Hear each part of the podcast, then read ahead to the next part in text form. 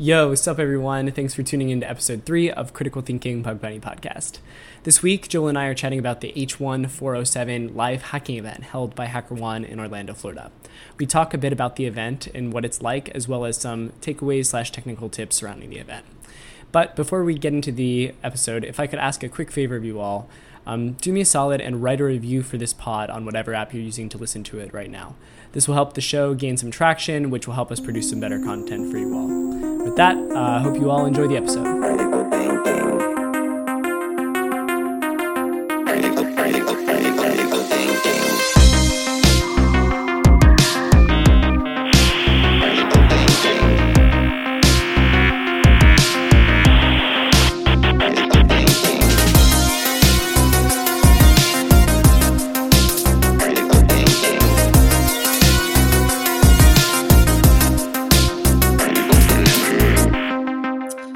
Alrighty, dude. Before we get into this episode, though, I kind of want to ask you, like, what is this puzzling thing that you've been doing? Because, like, it's on your intro in H1407, and it's also in a message you just sent me. So, are you like sitting down and like putting together puzzles to make a picture, or is this something different?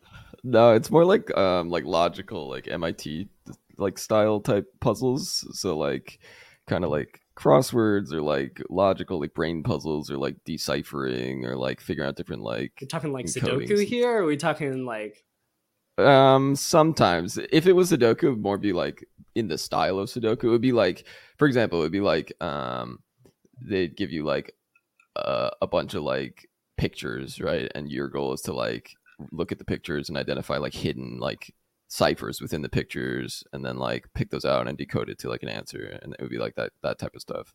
Dang dude. Uh, so this is your this is your hobby? Like just fu- people coming up with hard to solve shit and then you going after it? Yeah yeah exactly. Yeah. Dang dude. What were you working on right before the episode? Um it's for uh it's for a puzzle called uh, applied primate. It's uh it's like an nft puzzle.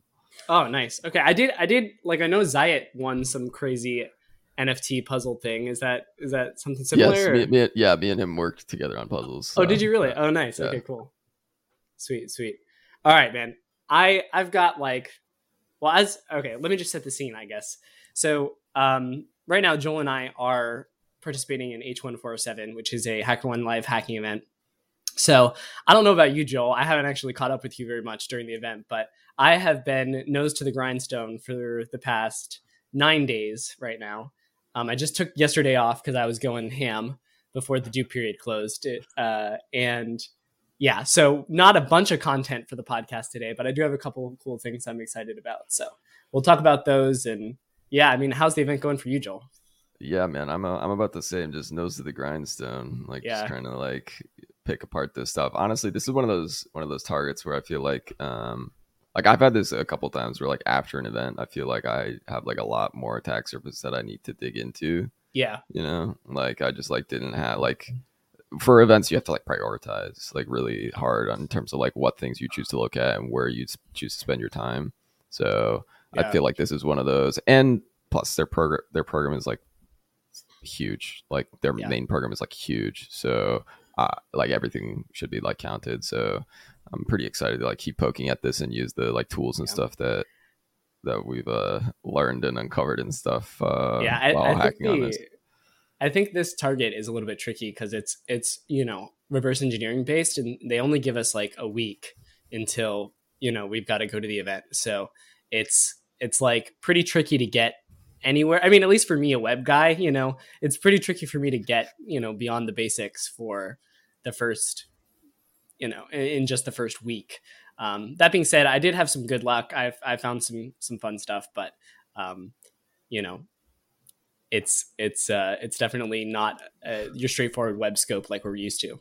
Yeah, I, I, I think like the best parallel I have is like I, th- I think a lot of people feel this way when they try to hack mobile stuff, where like mm-hmm. yeah, especially if you do it for like a live hacking event. Like if you come to a live hacking event and you find out the target's a mobile one and you've never done mobile hacking, you have like one week to do mobile hacking. That's like hard to like just like jump in there and like learn how to mobile hack and find something in a week. You know what I mean? Like usually it'll yeah. take at least a week just to learn how to do like one of those. So yeah, it's tricky. I I actually have a little funny story for this. I was like I was looking at one of the executables in scope and I was looking actually for something different, but I ended up opening uh Procmon uh, process monitor in Windows, and I was looking at it, and um, there was a bunch of like name not found DLLs missing, uh, you know, in this Procmon, and I was looking for something different when I went in there, but then I, I saw those, and I was like, wait a second, this this sounds interesting, and so I started going down this path of like DLL hijacking, and then I, I figured out how to do it and I like compiled the DLL and like injected it into the path and got it to pop calc or whatever. So I was like, sweet. And then I looked this up and it's like, yeah, this is more of like an exploitation technique than an actual like remediatable vulnerability, just because of the way Windows X, uh, you know, executables work. Yeah. Especially if you're not dealing with something that's in like a that normally runs as like a system level process. So it's it's a learning experience, man. I burned quite a few hours going down that path, and and don't have much too much to show for it. Yeah, man, that's like that's the really like weird thing about Windows. And I like technically you you kind of have this to some extent with like Linux slash Mac, right? With like um LD like preload and like dynamic mm-hmm. libraries where you can like technically speaking from like a user perspective, you can inject whatever libraries you want into whatever process. Right. Windows is just like a lot more naive, I guess, in that it does it automatically. If you just like put the DLL in the folder next to it, in the pa- yeah, exactly. Like, sure, what fuck? Hey, fuck it, why not? Like, just like load that random DLL. Yeah, so.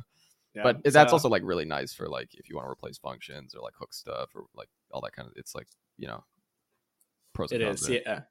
Yeah, I'm not sure if you you saw the the message in the chat for the live hacking event, but there's a um they're doing something cool this year or uh, for this event specifically where um, you can kind of write up all the things that didn't work but that you tried and you get a bounty for that at the end so i've i've got mm. like this long list of like and then i went down this path and then it just totally didn't work and then i failed and i moved along and it's been kind of good from my perspective because it's like man you know we fail a lot you know and and and there's there's a lot of things that we've tried mm. and so even if you don't have a lot of results you can look at that list that you know itemized list and say, dang, all right, we, we really tried a bunch of stuff.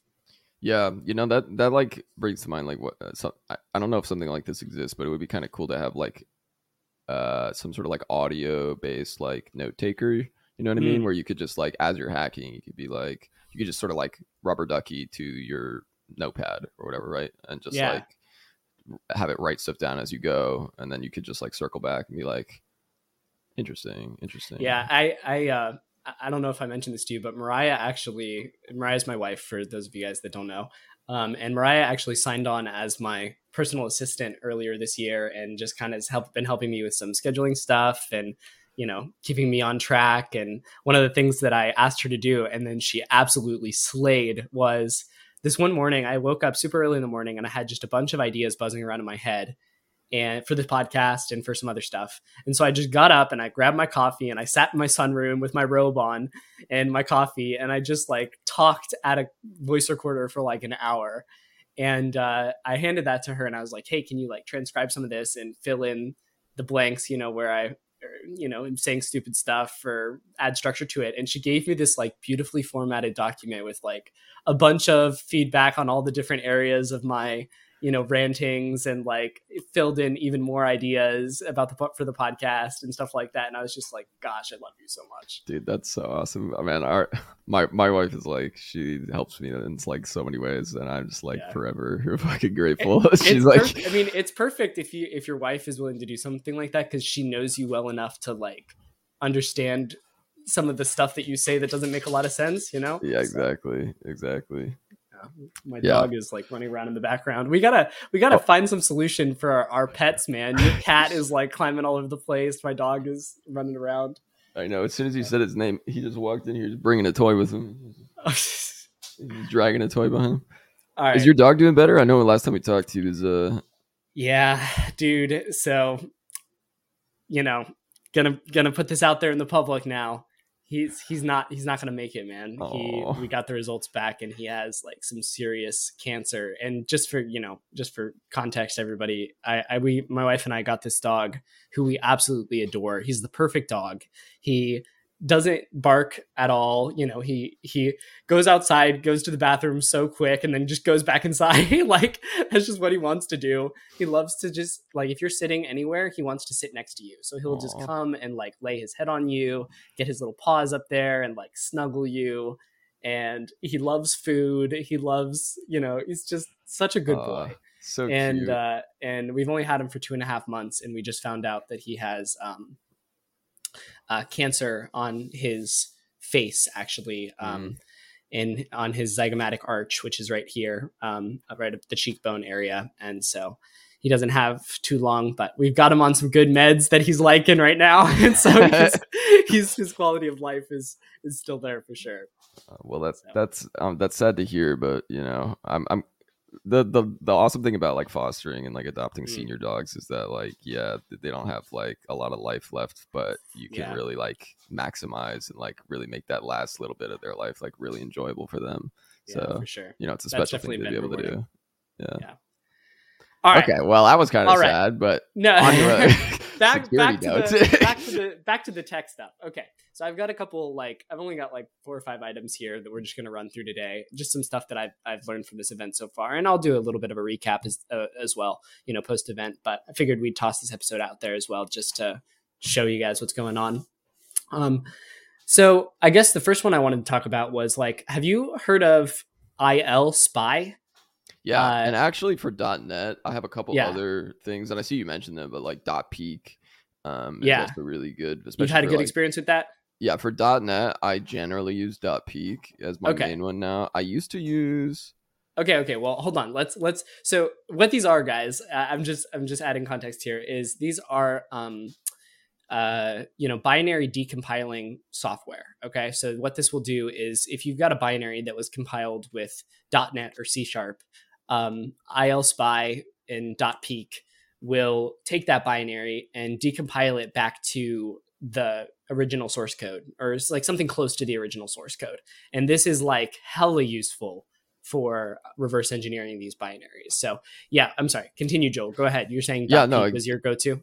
Yeah, exactly what you were gonna say. Yeah, I used to use ILSpy um, for the longest time, and then um, IntelliJ came out with dotPeek, you know, their own decompiler. So I was like, oh, nice, and you know, per usual, JetBrains stuff always works really well. So Nice. um, yeah, so dotPeek is like my go-to now. I will use ILSpy sometimes if if like dotPeek um, struggles, but I don't honestly. I can't even think of a case where like dotPeek has failed to decompile something Wow, that was nice. like That's- .NET. yeah. That's good to hear because like I, I was definitely going to go with ILSpy just from the beginning because that's what a friend of mine referred me to. But yeah, I I dude, I felt so stupid because I was like talking to uh, a, a friend of mine and uh, I won't I won't give out his name because I haven't talked to him about it. But um, you know, and he was saying that I was telling him how like oh I found this bug in this binary and uh, and I was like but I just really wish I had the source code. And he's like dude you don't have the source code? Like I'm like no I don't have the source code. What are you talking about? And he's like dude it's a .NET project. You can just decompile the binary. And I was like what? Yeah. I, I just totally went off on him. I'm like you've got to be freaking kidding me. And somehow I did not know that so. Yeah, it's awesome. You can do it with DLLs and EXEs, um, both, and yeah, it's uh, it's really awesome. It's uh, like because so many programs are written in .NET, you'll find that like it has a pretty high hit rate, which is which is awesome.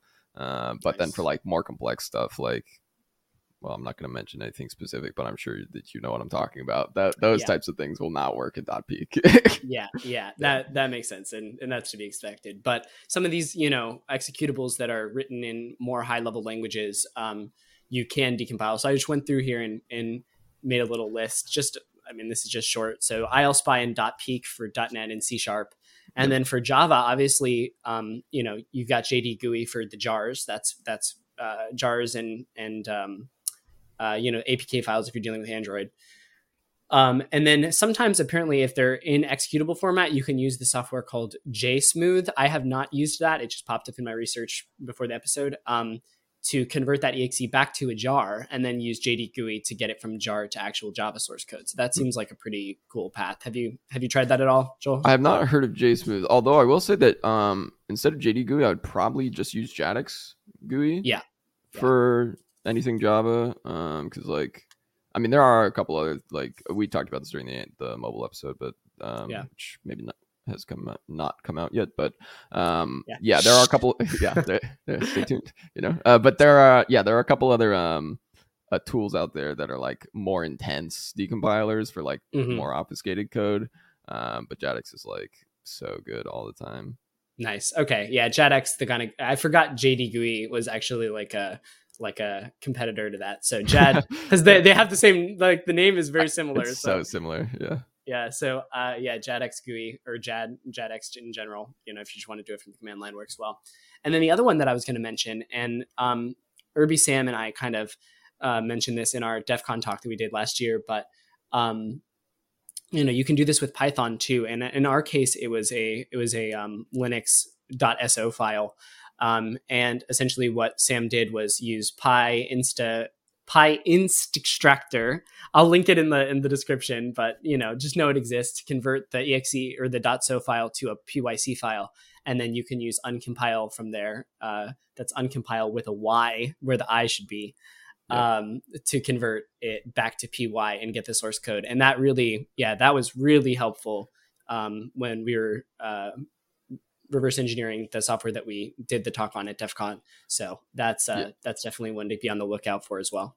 Yeah, uncompyle is one that I use. Like that's like I I mean honestly I don't even know of any other decent yeah. Python uh, bytecode decompilers. So yeah, yeah. anything like PyC, if you have PyC uncompyle, I think it's specifically uncompyle six or something. But yeah, I think it depends on the version you're using. Yeah, yeah, there's like a weird like distinction. I think it's like Python two versus Python three or something. Yeah, um, exactly. But, but, yeah, yeah, PyC uncompyle, and then yeah. and then so.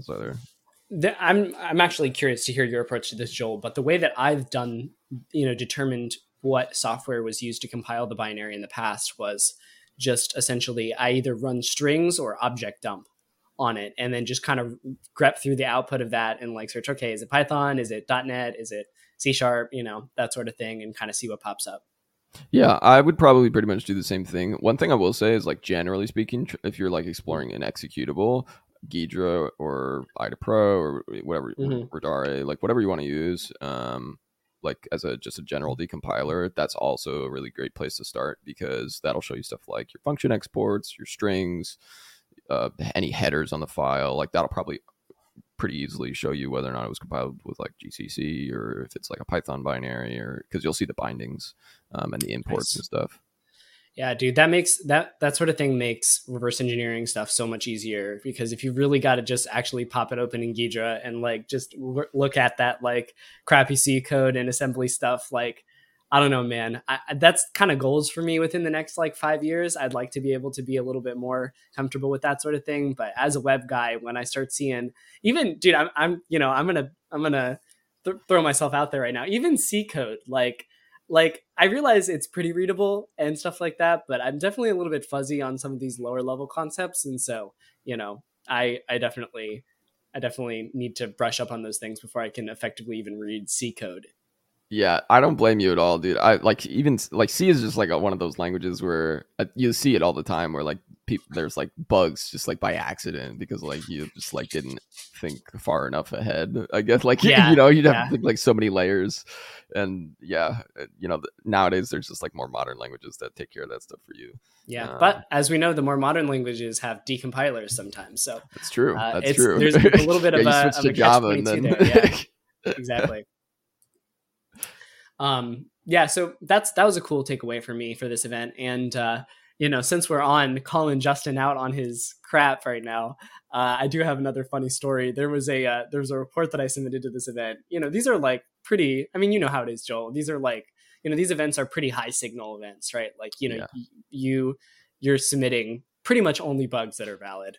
And so I found this endpoint, and there's this code that I need that you know it's very important for me to brute force for my attack vector and it's got some complexity to it. So I write out the the you know proof for how you know it would be brute forced over time and how it's feasible and how it would result in you know something bad happening without giving too many details away. And uh, and so I submit the report. And I'm like, hmm, this is going to be a good one. You know, I could probably get like a higher crit for this. And then the hacker one triager comes back, dude, and he's like, Justin, you miscounted the number of letters in the thing that you're brute forcing and it's like exponentially more difficult because you missed one character. Uh no. And then he drops this one liner at the end man that's just like wrecked me that's like guess that's not really feasible period. And then best regards HackerOne trio dude holy and i was like yeah, I mean, just oh, uh, unleashed. You know that triager's been through some shit. know, like, dude. He's like really done with our shit. And uh, I posted that quote on the you know Slack channel for the event, and everyone else just went wild. Man, they're like, "Yeah, this dude really drops some fire sometimes." So shout out to this specific triager. You know who you are for keeping us on our toes. So funny. Holy yeah. cow. Yeah, the triagers really have some spice sometimes, you know? They, they do. like I mean, I totally understand in a normal context because like they're dealing with so many bugs that are just like absolute garbage. Like, I mean, you know, you've been on the program side before. Yeah. I have not been on the program side before, but what I've heard is it's like actually like 80% of bugs are garbage.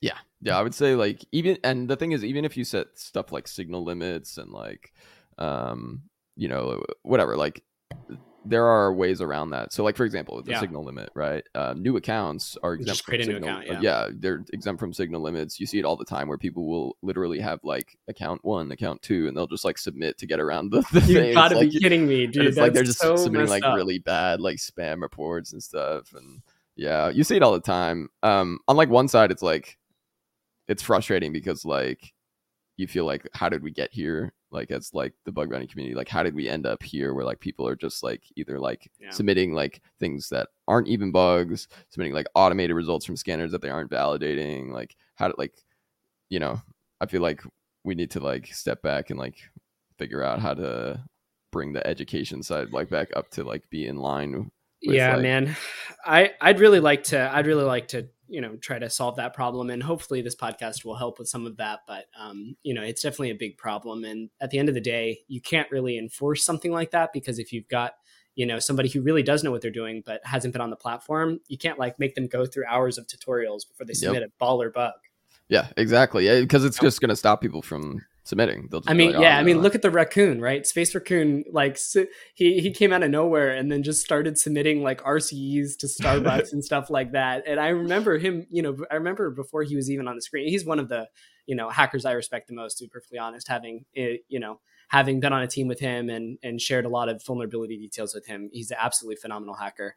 And um, you know, I remember when he came on the scene, we were just like, "Who's this space raccoon guy?"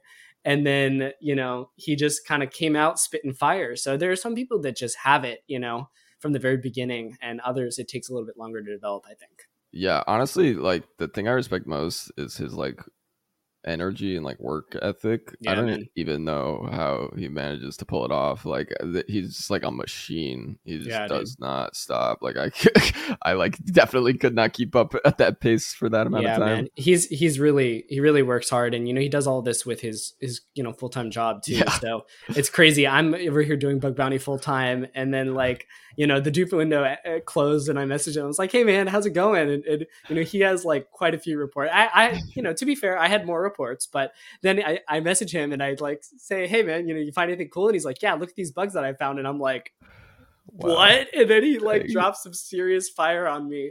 And now, you know, I left that conversation feeling like, you know, I went into that conversation feeling like, all right, man, you know, I'm, I'm kind of crushing this one, you know, and then I leave that conversation like, I am absolute garbage, you know, like, and, and to be honest, that doesn't happen very often to me anymore because, yeah. like, you know, I don't know. I've I've been doing this for a while now. I've been doing live hacking events for like five years, so it's uh it's but you know that those feelings still crop up for sure, and they have to be acknowledged for you to move along from them. So yeah that imposter syndrome like does not go away ever i remember yeah. like i felt that from like my very first event and like i still feel like all the time where like i'll see people like post like some like crazy research and i'll be like dang mm. i should have like looked yeah. at that or like the fomo it's like, the, it's the worst when you like thought about looking into something too and you're like oh yeah you know that would be really cool and then you just didn't do it and then you put it on your list fire research like, like oh no so. yeah do you have one of those lists i have a list that's like, like, things to hack and I just yeah. like I'll be like sitting in the car and I'll be like, huh, I should hack that, and I'll just like write it on the research ideas.txt. Yeah, and then I never check the list. I just go there to put stuff in it. I never actually like read it. I'm just yeah, like for, for, that magical time in your life when you're like, huh, I have so much spare time. I need something yeah. to research, and you yeah. like structuredly go to your list and like pull out an item. You know, like no. Yeah, oh, finally, I have all this extra free time with nothing to do. Yeah, no. All right. Okay. So speaking of people that cause you to have some imposter syndrome feelings, I wanted to shout out a blog post from Frans Rosen. Um, in 2018. Man, I know, right? Seriously, that guy is such a monster. Um, yeah, he'll make a blog post and be like, "Yeah, so for the last five years, I've been exploiting every company absolutely that uses wrecking this." Yeah, Nginx or some shit. And you'll be like, "What?" shit. Yeah, he's kind of crazy, man. And and this this um this blog post that I'll link in the description as well. I'll go ahead and actually put it in my notes right now. Um, it's uh, it's about S3 bucket authorization paths and stuff like that. Um, and I wrote this article in 2018, and I've known about this exploitation vector since 2018. I read his his you know article and stuff like that, and I've been looking for it on and off. I found some good stuff, but you know, I don't know, man. I just feel like Frans is like five years ahead of the industry in general, you know. And so I just I love that I'm coming back to this in 2023 and being like, wow, this is a quality piece of research that is still largely applicable to today. Um, and essentially, what it's talking about is how you know applications will store information and data in their you know an S3 bucket, and then it'll they'll generate dynamic URLs uh, with or signed URLs for accessing that data in the S3 bucket based off of user input sometimes. And there's some really really nasty vulns that pop up mm-hmm. um, mm. when you when you go down this path. So definitely be on the lookout for anytime you're seeing an application handing off data via signed URLs to uh, S3. You know, fuzz that endpoint very thoroughly, play around with all the logic, play around with all the parameters because there's a lot of cool stuff that can be found there. Yeah, because especially from an engineering perspective, a lot of people that's like the number one like absolutely you know use signed URLs so people can't scrape your stuff and yeah. you know make your buckets private and set your permissions tightly. And if you can get around that, well, yeah, no bueno. I love I love how um totally I mean going down a different path here, but I love how Amazon made it so hard now to make your bucket public. Have you noticed that? You've got to go in there and like literally change like it's like eight tick boxes before you can make a bucket public and it, yeah. it still happens and i'm just it, like oh my gosh it's super interesting to see how they've shifted from like i feel i feel like i don't even this is kind of like just just pulling a number out of my head but like five ten years ago like everything AWS was like developer focused like make it easy for the developer make it easy to like dev fast quick quick and easy spin up an s3 bucket you put stuff in there you can get mm-hmm. stuff out of it like easy yeah. no problem but that product. was because like buckets were public like you know and so like then once security research and especially like all the aws like so many people started using aws so many aws like bugs started happening just yeah. due to like defaults right like oh my bucket was open by default or i thought i needed to like leave it like this so i could access data on it or mm-hmm. whatever and then they started making changes so now there's didn't they remove um didn't they like make route 53 takeovers impossible or something yeah, dude, that, that, ruined my day, dude. Yeah. Like, I, I don't know, I don't know if I ever told you this, but like when I was living in Japan, essentially I was paying for that whole lifestyle over there. Like, you know, paying for my rent and my food. I mean, I, when I say paying for a lifestyle, it makes it sound like it was crazy. It wasn't. I was just living. it's your life. income, yeah, yeah. But it was my, it, literally, my whole income was automated based off of Route 53 takeovers. Damn. And then one day, you know, and it was me and and Sean uh, from Assetnote and like a couple other people that would just kind of like, you know, every week, you know, we kind of have to update our code to like outscale the other person. And then it would last for like a week. And then you'd go back and you'd realize you're not getting them anymore. And you have to like scale up again. So it'd go back and forth and back and forth. But even then, it was enough to live off of. And then one day, you know, one faithful day, poof, it's gone. Just gone. They're just like one blog post that just shatters like, your entire reality. I know. Like by the by the way, we've disabled. I'm like, what? Like, starting next month. Like what? yeah. Geez, Don't do that. Come on. So that yeah. was that was a sad day for me, but you know, I, am glad Amazon finally you know took responsibility for that because there was a lot of a lot of bugs that were happening because of that and uh, subdomain takeovers can be extremely impactful so definitely glad to see they they went that way, that route, and cleaned it up. Yeah, it's one of those times where you're like, as like a security person, I'm like really like I'm glad that they're doing this by default, but as like a bug bounty hunter, like yeah, I am not. There's always that dynamic, dude. Yeah, yeah, for sure. Um, let's see here. Uh, yeah, okay. So here's another interesting thing, which I totally missed in my um, enumeration of the scope was, um, it's a great idea if you've got a uh, Windows native app that you're looking at to go in and enumerate the Windows URI handlers, right? So um, just like we talked about on the mobile episode that we haven't released yet, which you all can be looking forward to, you know, you schemes and like URI handlers are a big part of auditing mobile.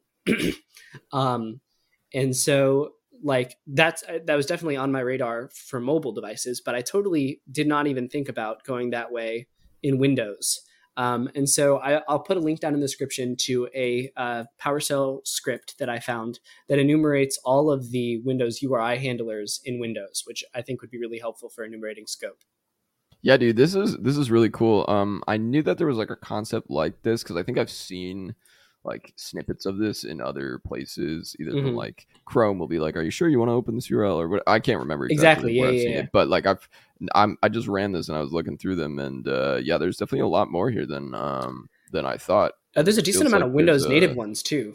Yeah, it feels like there's probably like a really good attack surface here if you can figure out sort of the right route to trigger it if you know what i mean yeah. like because chrome will like warn you and stuff if it mm-hmm. try to mm-hmm. open another application from like the browser but um if you could do it through not chrome mm.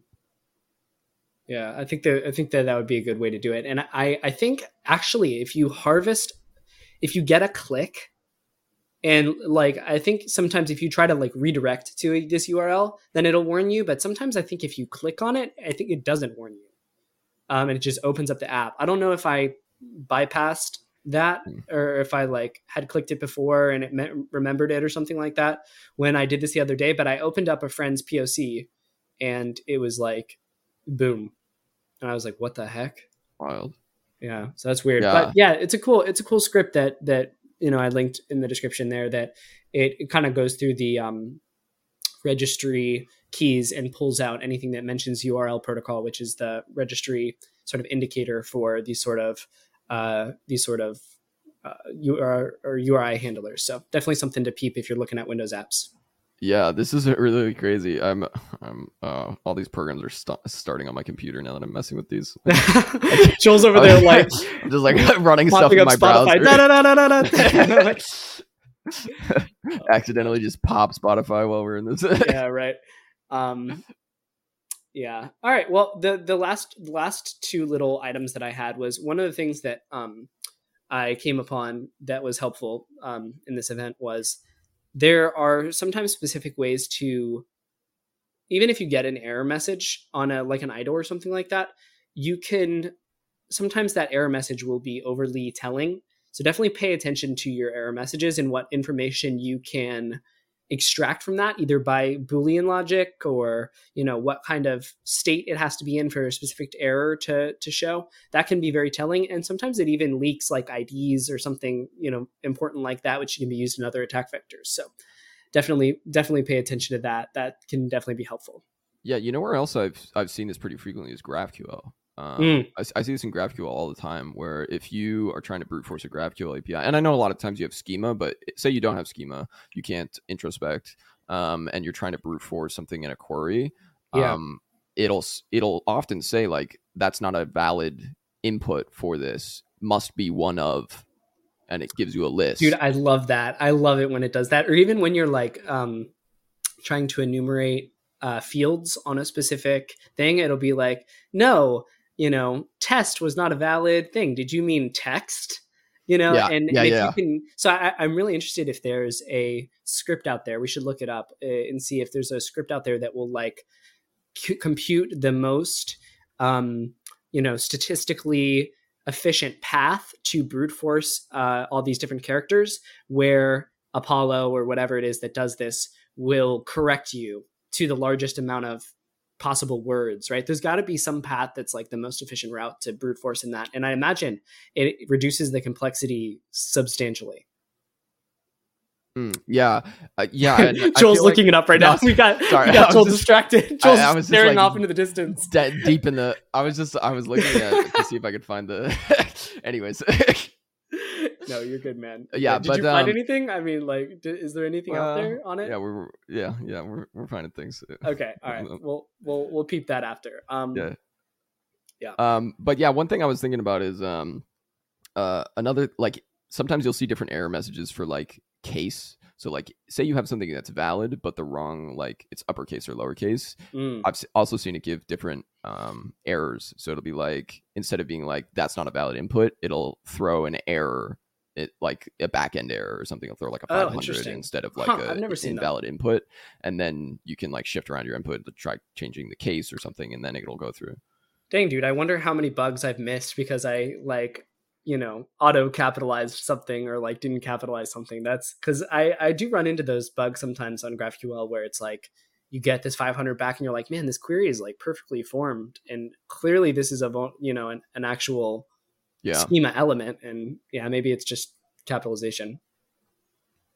yeah, yeah, exactly. It's um, it's one of those things where like having the right word list is like the key. Like I feel like so many times I'm like scanning something and I'm like, uh, what if it's not on my word list? what if I'm just it's just the one word That- that's not in my yeah. dirsearch? that anxiety yeah the the builds there dude Yeah. okay actually i just remembered something that i wanted to call out in the beginning of this episode. So for those of you still listening thank you for still listening and also you know maybe tweet about this or something to help me out because i uh, forgot to mention this in the beginning.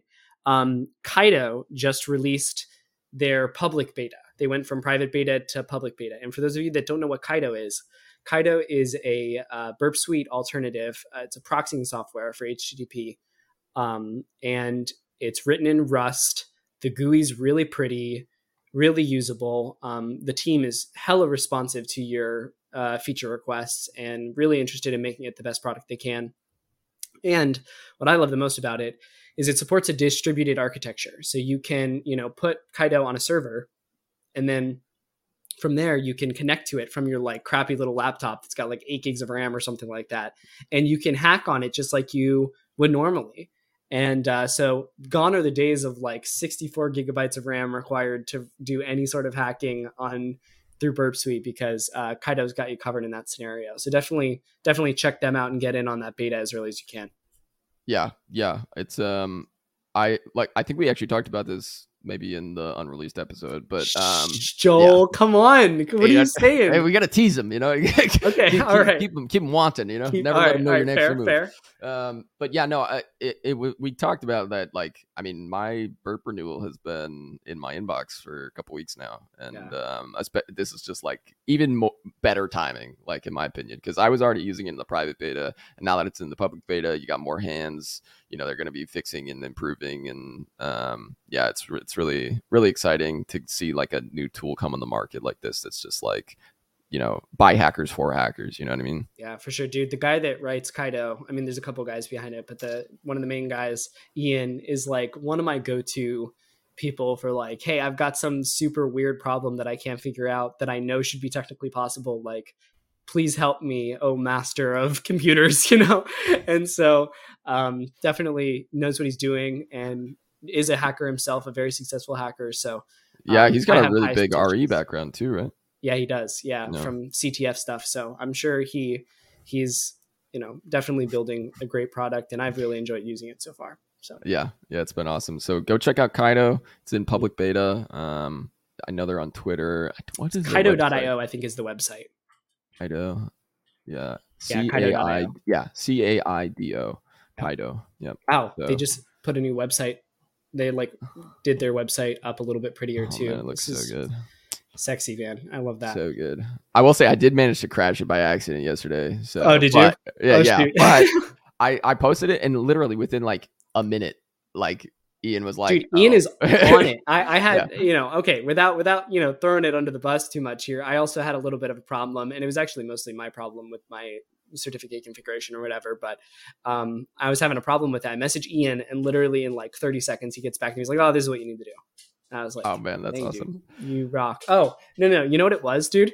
It, my my um my computer's clock was way out of out of check for some reason. I don't know why, and it was like causing some crypto problems with their security stuff. So it was invalidating my session or something. So Man, these are Uh, the types of things that as a dev, you're like, they're just like wear you down, you know, because it's like some random, you know, I had the, I'll tell you, I'll say because it's in public beta now, Yeah. but my, the thing I found yesterday, uh, it's not even like f- f- finding. I don't know. I was just like, I was testing it out and I clicked on like the intercept tab Mm-hmm. And I was like, I right clicked on something and I, I started pressing escape to like try and back out of the like the menu or whatever, yeah. and it just like crashed.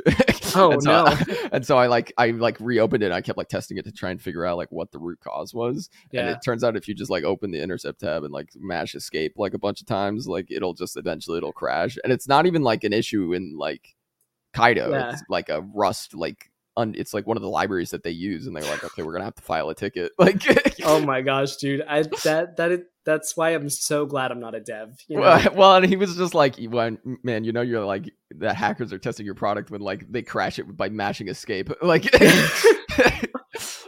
oh man, the the uh yeah, man, I definitely don't envy Ian's job there. Like, it's a lot of work getting all those things and but at the end of the day, the product that they're making is really stellar, I think. So definitely check it out, everybody. I've I've already found lots of bugs using Caido over Burp yeah. Suite. So definitely. Yeah, you got me turned on to um on my first million, the the podcast. Ah, yeah. And uh the, there was a I was listening to an episode yesterday and they they had this great quote from I think his name is Reid Hoffman. Um and he basically said that if your if your first version of your product isn't embarrassing, then you launch too late. And like Dude. I think that's like a great way to like look at stuff where like Caido, yeah, I mean, I'm sure like in five years, like he might look back and be like, dang, all those stupid bugs, but like that's good. That's like how it should be. Like, you know, that means that you're like pushing forward and like, you know, striving to like achieve and all that kind of stuff. Absolutely, man. Like yeah, signal. I I definitely I encouraged him when we were talking before he even started the project. I was like, dude, you gotta launch this thing as soon as possible and then just like ruthlessly prioritize the features that users need to get their basic workflow done.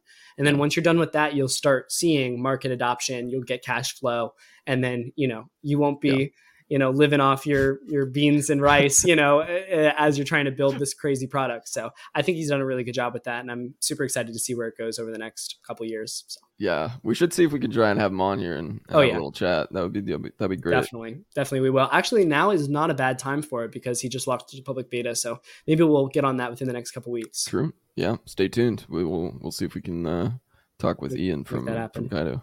Yeah. All right dude last last one i had on my list was um and actually talked about this a little bit in the past, but I I, I want to reemphasize it because it's really like everywhere, and it's pivotal that you all understand this technique, this concept of same site cookies and uh, same site lax default um, for cookies and how to get around it. And so I just ran into a situation again where I found a really impactful bug that I was able to execute because there was a path where you can CSRF log in and log out and uh, still keep the victim in their account. And that resulted in the session cookie getting reset. Um, and what that does then is it resets the timer on the same site post plus lax, or maybe it's lax plus post. I think it's lax plus post. Um, sort of um, exception to the rule that there is for uh, same site cookies and that sort of cat thing. Just knocked my mouse off my desk. Oh, Sorry, this cat, man, he's such a baller.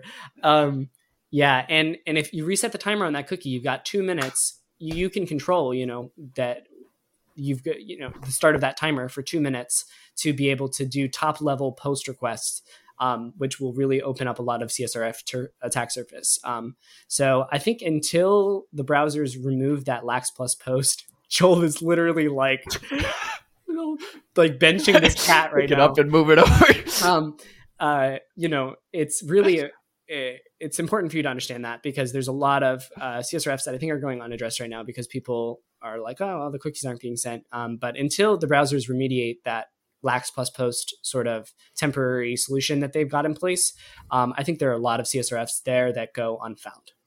Yeah, and I think that you'll see that, um, especially with like newer web technologies, there'll be ways around it. Like eventually, yeah. we'll find some like creative way to to CSRF without it, but until yeah then. i'm trying to find um, same site lack blog post that somebody did in the community. A friend of mine sent it to me the other day and it's so good. And yeah i'll go ahead and link it down in the comments but i'm pretty sure it's by jew jubobs or whatever however you pronounce his name. Um, yeah it is. J-u-b-o-b-s mm-hmm. um, he did a great write up on the great same site confusion, which I'll link down in the in the description.